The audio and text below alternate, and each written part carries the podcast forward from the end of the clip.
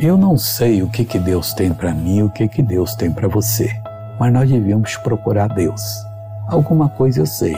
Queria que eu estivesse no ministério, eu estou.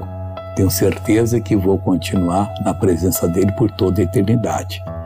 Mas se tem mais alguma coisa, eu quero saber e você deveria procurar. Romanos 4,17 diz assim: Como está escrito, por Pai de muitas nações te constituí, perante aquele no qual creu a saber Deus, o qual vivifica os mortos e chama as coisas que não são como já se fossem. Então, Abraão, Deus queria que ele fosse pai de muitas nações e o constituiu. Aquilo que você entender que Deus te chama na palavra para ser, Ele está te constituindo, te dando o poder para você fazer essa obra.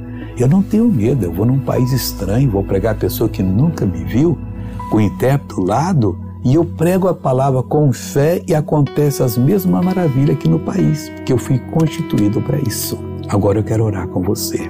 Querido Deus, que me constituiu, é primeiro filho do Senhor, depois salvo, e me levou para esse mundo afora para eu levar a mensagem e abençoar o povo. Pai, eu creio em Ti, acredito, e por isso eu estou unido com essa pessoa agora para abençoá-la.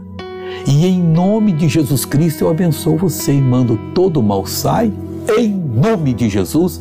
E você levanta as mãos e diz: Obrigado, Jesus. E amém.